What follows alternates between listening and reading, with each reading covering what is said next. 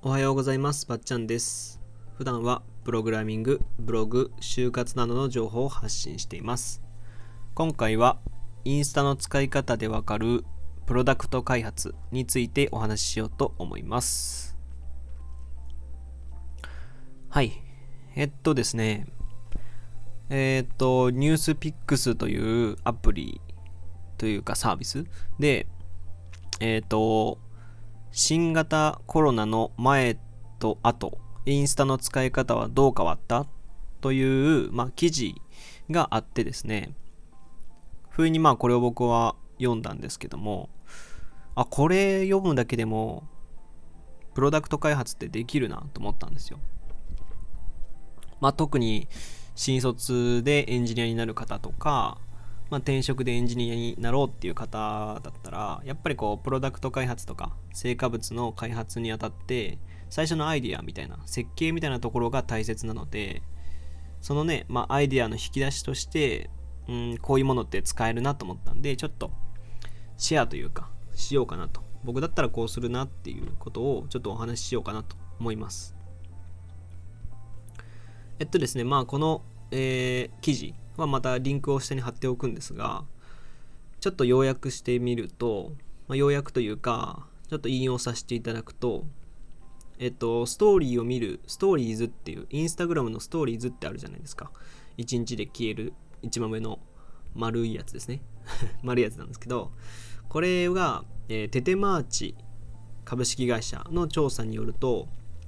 インスタのストーリーズの平均表示回数が31%増加したと。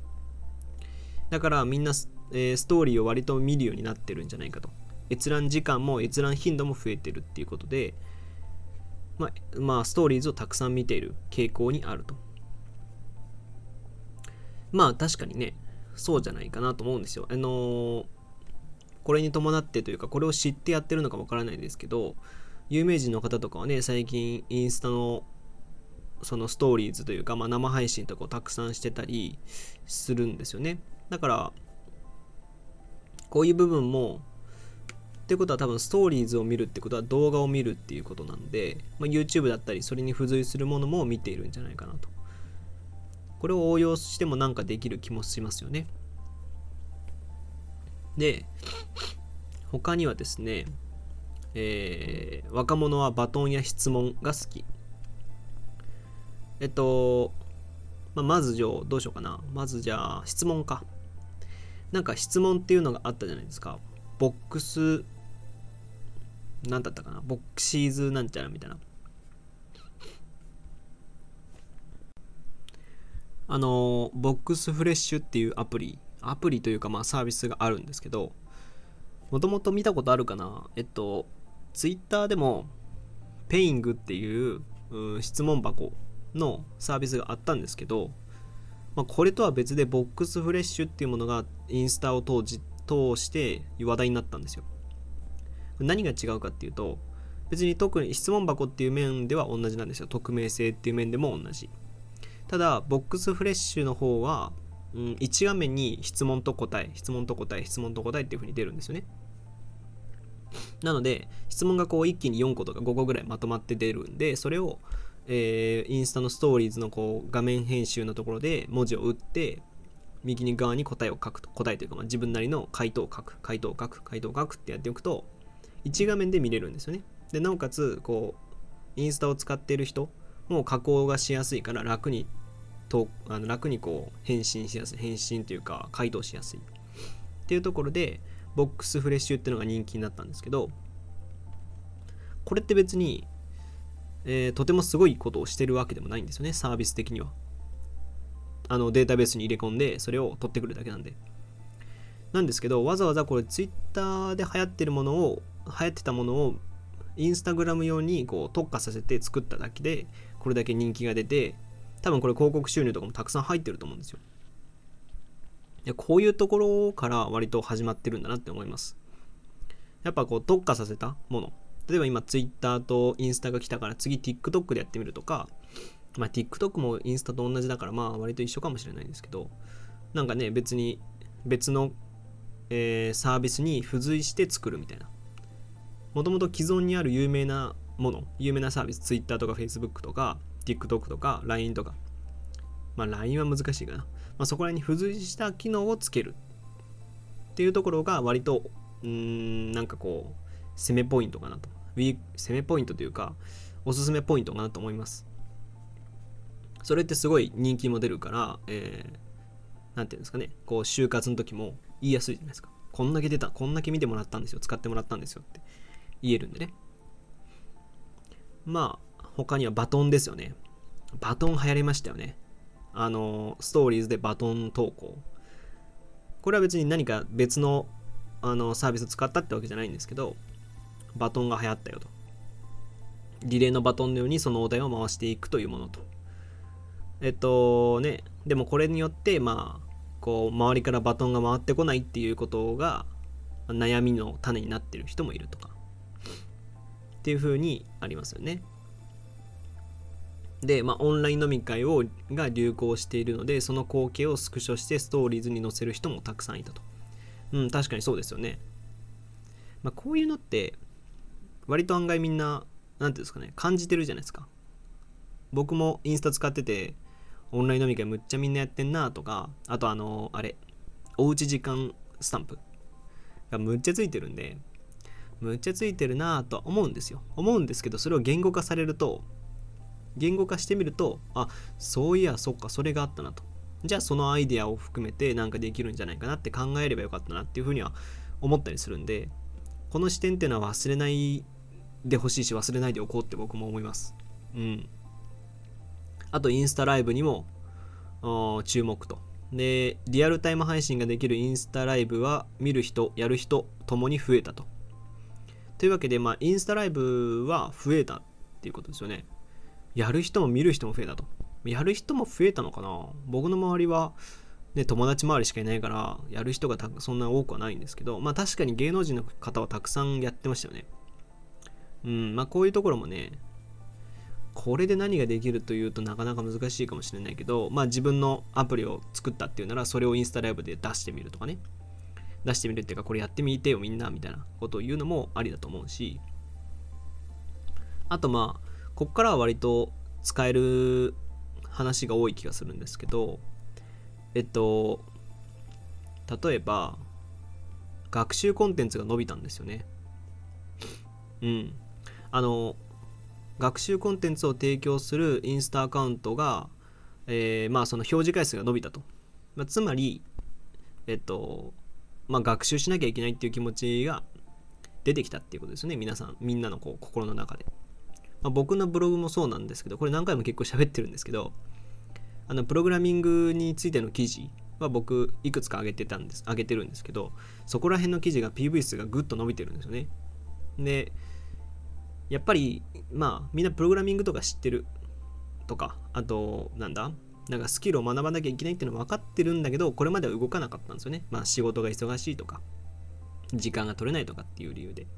だけどやっぱ心の底ではあって、今こう、あのコロナの自粛だからじゃあやってみようっていう人がたくさん増えてるんでそれを踏まえた上で SNS で学習コンテンツを提供するとか、まあ、100日後死ぬワニみたいなこう、えー、見てもらうためのコンテンツあのまあなんていうんですかね SNS だからこそ広がるなんだろうなコンテンツを提供するっていう方が話題になるし人気になりますよねそこはなんか時代に時代に沿った面白いコンテンツを作らなきゃいけないなっていうふうに思います。で、フィード投稿。フィード投稿ってのはま普通のいわゆる投稿ですよね。インスタの投稿の保存っていうアクションがあるんですけど、まあ、ブックマークみたいなもんですね。のアクション数も伸びたと。で、コンテンツを見返したいユーザーが数多くいることが分かったと。おえーってことですね。まあ、フィード投稿って、まあ、普通ね、あんまブックマークとかしないんじゃないですか。インスタグラムの投稿で。あの外出外宿自粛が続き在宅時間が増えた人々が外国語や資格試験節約方法など自分のスキルアップや生活のためになる情報を集める時間に費やしていると言えるだろうというふうにこの記事には書いてあるんですけどまさにその通りだとは思いますね。うん、別にそんなスキルって言ってもそのプログラミングとかそういうことだけじゃなくて、まあ、節約だったり、まあ、プチプチ情報プチ豆知識情報豆知識みたいなものも、まあ、使えるよなというふうには思いますねあとこれも面白いですよ。あのアパレル系の投稿が、えー、今このねもう春から夏にかけての今このシーズンなんですけどアイテムの雰囲気を伝えるために動画を用いたストーリーズの活用やインスタライブの発信が活発になっているということです。あの僕もいくつかあのユニクロとかあの GU とかコーデユニクロコーデ GU コーデみたいなアカウントをフォローしてたんですけどフォロー今もしてるんかな？してるんですけど基本的にこう画像を並べる感じじゃないですか。まあこれフォローしてる方しかわからないと思うんですけど、えー、画像があってその画像に対してこうこれ何円みたいな。あの GU あのユニクロコーデだったらパンツ何円、えー、シャツ何円みたいな書き方をしてるんですね。確かに画像の方が分かりやすいっていうのが基本的だったんですけど今のこの時期においてはやっぱストーリーズがたくさん使われることによって使われてるからアパレルブランドも、えー、ストーリーズの方に投下していると、まあ、そっちの方が見られる回数が多いし実際見られてる。そうですね。うん。まあね家でねなかなか自粛の時期に家にいるばっかりだからあんまそのファッションとかに興味はないんだけどやっぱこう何ていうんですかねモデル何ていうんですかこのファッションショーを見に来てる感じに近い。ことをまあユーザーたちは体験したいみたいですね。うん。こういうのもなんかアプリ開発に使えるかなとか思ったりするんですよ。あとまあ観光レジャーに関しては観光レジャー業界とか大型テーマパークや観光地のインスタアカウントには多くのいいねや応援メッセージが寄せられていると。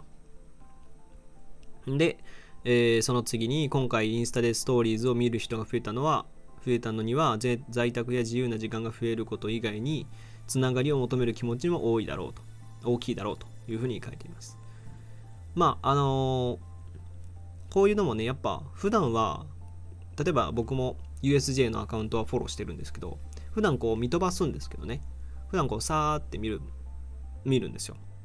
いくらこう旬なアトラクションがあったりとかしてもパーッと見るんですけどでも今こう逆に大して投稿ができない USJ だったりもなんかこう臨時休業臨時休業しますみたいな。投稿するだけでみんなこう頑張ってくださいとか応援してますとか。そういう風に書く人が多いんですよね。こういう時期っていうのはここから分かることはこういう時期はまあそのつながりを求めるっていうことでつながりというかまあ応援し合う時期なんでそういうアプリだったり応援し合うウェブ制作のこうウェブ制作でねウェブサービスみたいなものも作れたりとかっていうのも割とつながり系のウェブサービスっていうのも、うん、人気になるんじゃないかなというふうには個人的には思いますね。うん。まあ、まあ、ここら辺までが、えー、この記事に書いてあることだったんですけど、その、まあ、これを聞いてどう思ったかわからないんですけど、うーんと、まあ、大事なのは理由なんで、その、まあ、新卒で入るとかっていうレベルの人たちが、そんなすごい売れるサービスを作る、作って持ってこいっていう話ではないんですよね。だから、いかにこう理由付けが大切かっていうことなんであのこういうコロナの時期でこういう不安に思っている人たちがいますだから僕はこういうことで、えー、助けることができると思いましたっていう理由付けがうんできてるものがいいんで、まあ、こういうネタ記事というかを覚えておいてじゃ自分はどういうふうにサービス作るかなみたいなことを考えるといいと思います。まあ、コロナみたいなこういう何て言うんですかねアクシデント的な時期においてはうんまあより幅が広がるんでウェブ制作とか制作とかウェブサービスのこう開発、えー、成果物の開発っていうのはもちろんこの自粛期間だからプログラミング学習が進むのもあるしなおかつそのなんかアクシデントの時期においてはたくさんのこうやれることってのがあるじゃないですか今だからこそ風潮が風潮というか社会の流れが動く分それに合わせた Web サービスっていうのも人気になる可能性があるので、ワンチャンあるっていう言い方していいのかわからないですけど、コロナの時期に。ワンチャンあるサービスを作れるので、ぜひですね、プログラミング学習する方は、そういうところを見越しながら学習してもらえると、なんか面白いものま、アンテナ張っておきながらね、学習するといいんじゃないかなと思います。はい。今回は熱く語ってしまいましたね。はい。というわけで、今回は、えー、インスタグラムの使い方はどう変わったというテーマでお話ししてきました。他にもですね、ブログやツイッターでも発信しているので、そちらもご覧ください。また、レターやお便りもお待ちしています。また次回お会いしましょう。ばっちゃんでした。